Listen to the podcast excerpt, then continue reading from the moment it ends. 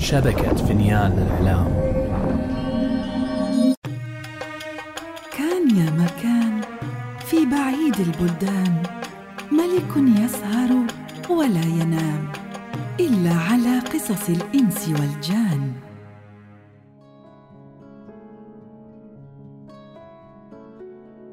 بلغني أيها الملك السعيد أن الخصيب صاحب مصر كان له ولد يدعى إبراهيم ولم يكن في زمانه أحسن منه وكان من خوف أبيه عليه. لا يسمح للغلام بالخروج إلا لصلاة الجمعة. فمر إبراهيم في يوم من الأيام وهو خارج من صلاة الجمعة على رجل كبير وعنده كتب كثيرة. فنزل عن فرسه وقعد عنده وقلب الكتب وتاملها فرأى فيها صورة امرأة تكاد أن تنطق ولم ير أحسن منها على وجه الأرض. فسلبت عقله وأذهلت لبه.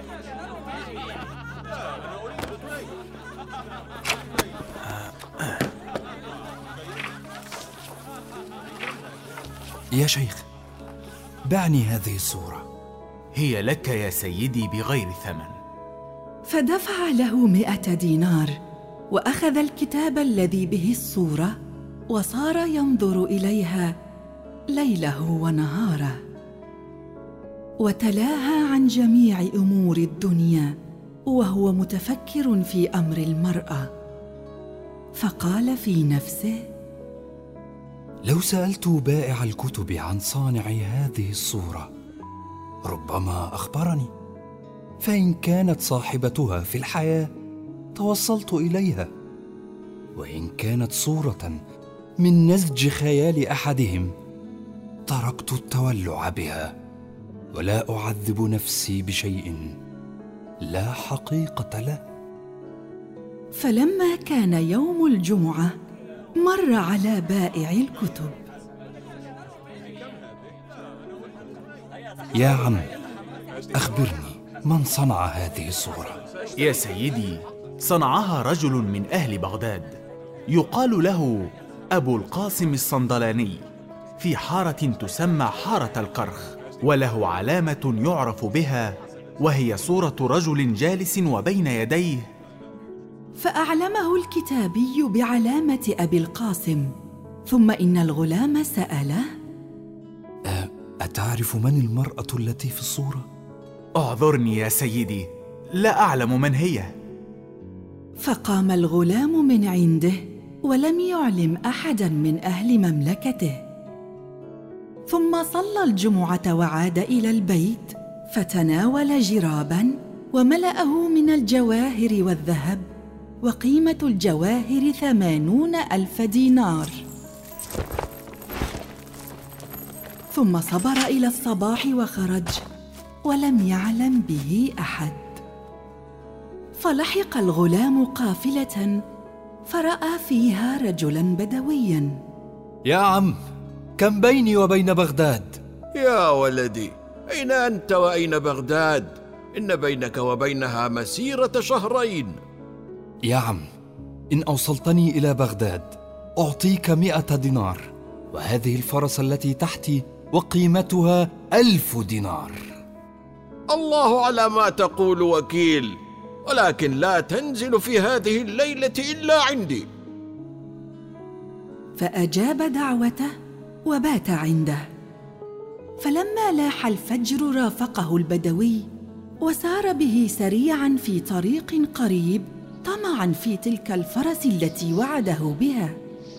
وما زالا سائرين حتى وصلا إلى حيطان بغداد. الحمد لله على السلامة يا سيدي. هذه بغداد. ففرح إبراهيم فرحا شديدا ونزل عن الفرس وأعطاها للبدوي هي والمائه دينار. ثم تناول الجراب ومضى يسأل عن حارة الكرخ وعن محل التجار. فساقه القدر إلى درب فيه دار كبيرة مزركشة حسنة التفاصيل باهية الألوان.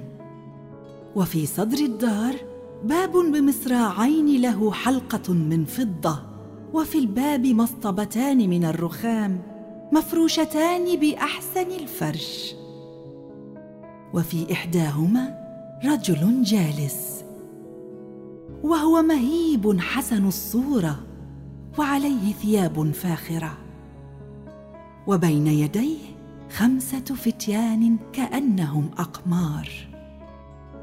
فلما رأى إبراهيم ذلك عرف العلامة التي ذكرها له الكتبي. فسلم على الرجل فرد عليه السلام. ورحب به وأجلسه وسأله عن حاله. أنا رجل غريب وأريد من إحسانك أن تنظر لي في هذا الضرب دارا لأسكن فيها. فصاح الرجل فخرجت إليه خادمة. خذي معك بعض الخدم واذهبوا إلى الحجرة القبلية ونظفوها وافرشوها. وضعوا فيها جميع ما يحتاج من آنية وغيرها لأجل هذا الشاب الحسن الصورة. فخرجت الخادمة وفعلت ما أمرها به ثم أخذه الشيخ وأراه الدار. يا سيدي كم أجرة هذه الدار؟ يا جميل الملامح. أنا لن آخذ منك أجرة. ما دمت هنا. فشكره على ذلك. ثم إن الشيخ نادى خادمة ثانية فخرجت إليه فتاة كأنها الشمس. فطلب منها أن تحضر الشطرنج فأتت به. فلعب معه عدة مرات والغلام يغلبه في كل مرة. أحسنت يا غلام. لقد كملت صفاتك. والله ما في بغداد من يغلبني وقد غلبتني أنت. وبعد أن انتهوا من اللعب كانوا قد هيأوا الدار بالفراش وسائر ما يحتاج إليه. فسلمه الشيخ المفاتيح. يا سيدي ألا تدخل منزلي وتأكل عيشي فنتشرف بك؟ فأجاب إبراهيم دعوته ومشى معه. فلما وصلا إلى الدار وجدها حسنة جميلة مزركشة بالذهب وفيها من جميع التصاوير ومن أنواع الفرش والأمتعة ما يعجز عن شرحه اللسان. ثم صار الشيخ يحييه وأمر بإحضار الطعام. فأتوا بمائدة من شغل صنعاء اليمن فوضعت. وأتوا بالطعام ألوانا غريبة لا يوجد أفخر منها ولا ألذ.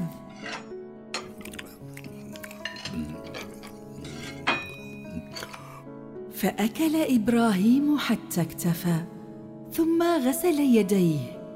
وصار ينظر إلى الدار والفرش ثم التفت إلى الجراب الذي كان معه فلم يره فقال في نفسه لا حول ولا قوة إلا بالله العلي العظيم. أكلت لقمة تساوي درهما أو درهمين فذهب مني جراب فيه ثلاثون ألف دينار. ولكنه استعان بالله ثم سكت. ولم يقدر أن يتكلم. فقدم الشيخ الشطرنج مجددا فلعب إبراهيم معه فغلبه الشيخ. فأثنى عليه إبراهيم ثم ترك اللعب وقام. ما لك يا غلام؟ أريد الجراب. فقام وأتى به. ها هو يا سيدي. هل ترجع إلى اللعب معي؟ نعم الآن نلعب. فلعب معه فغلبه إبراهيم. لما اشتغل فكرك بالجراب غلبتك. فلما جئت به إليك غلبتني. آه آه يا ولدي أخبرني من أي البلاد أنت؟ وما سبب مجيئك إلى بغداد؟ فأخرج له إبراهيم الصورة. يا عم إن ابن الخصيب صاحب مصر وقد رأيت هذه الصورة عند بائع كتب فسلبت عقلي فسألت عن صانعها فقيل لي إن صانعها رجل من بغداد بحارة الكرخ يقال له أبو القاسم الصندلاني بدرب الزعفران. فأخذت معي شيئا من المال وجئت وحدي. ولم يعلم بحالي أحد وأريد من تمام إحسانك أن تدلني عليه حتى أسأله عن سبب تصويره لهذه الصورة. والصورة من هي؟ ومهما أراده مني فإني أعطيه إياه. والله يا ابني إني أنا أبو القاسم الصندلاني وهذا أمر عجيب. كيف ساقتك المقادير إلي؟ فلما سمع إبراهيم كلامه قام إليه وعانقه وقبل رأسه ويديه. بالله عليك أن تخبرني صورة من هي؟ فقام الشيخ وفتح خزانة وأخرج منها عدة كتب كان صور فيها هذه الصورة.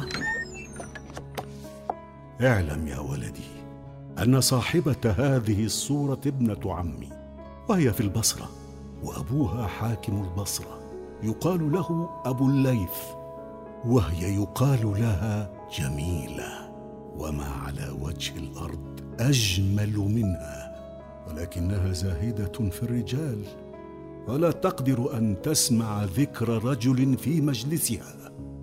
وقد ذهبت أنا إلى عمي بقصد أن يزوجني بها وبذلت له الأموال فلم يجبني إلى ذلك. فلما علمت ابنته بذلك اغتاظت. وأرسلت إلي كلاما من جملته أنها قالت إن كان لك عقل فلا تقم بهذه البلدة وإلا تهلك ويكون ذنبك في عنقك. وهي جبارة من الجبابرة. فخرجت من البصرة وأنا منكسر الخاطر. وعملت هذه الصورة في الكتب وفرقتها في البلاد. لعلها تقع في يد غلام حسن الصورة مثلك فيتحايل في الوصول إليها لعلها تعشقه وأكون قد أخذت عليه العهد أنه إذا تزوج بها يرني إياها ولو نظرة من بعيد. فلما سمع إبراهيم بن الخصيب كلامه أطرق برأسه ساعة وهو يتفكر. يا ولدي إني ما رأيت ببغداد أحسن منك وأظن أنها إذا نظرت إليك أحبتك. فهل يمكنك إذا اجتمعت بها أن تريني إياها ولو نظرة من بعيد؟ حسنا إذا كان الأمر كذلك فأقم عندي إلى أن تسافر. ولكني لا أقدر على المقام يا سيدي فإن في قلبي من عشقها نارا زائدة. اصبر اصبر حتى أجهز لك مركبا في ثلاثة أيام لنذهب فيها إلى البصرة.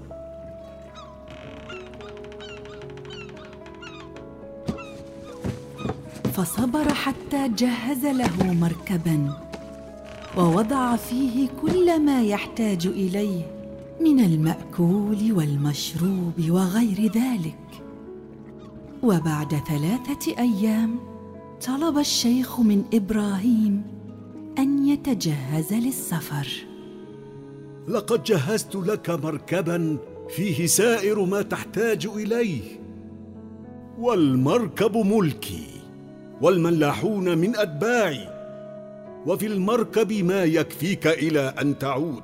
وقد أوصيت الملاحين أن يخدموك إلى أن ترجع بالسلامة.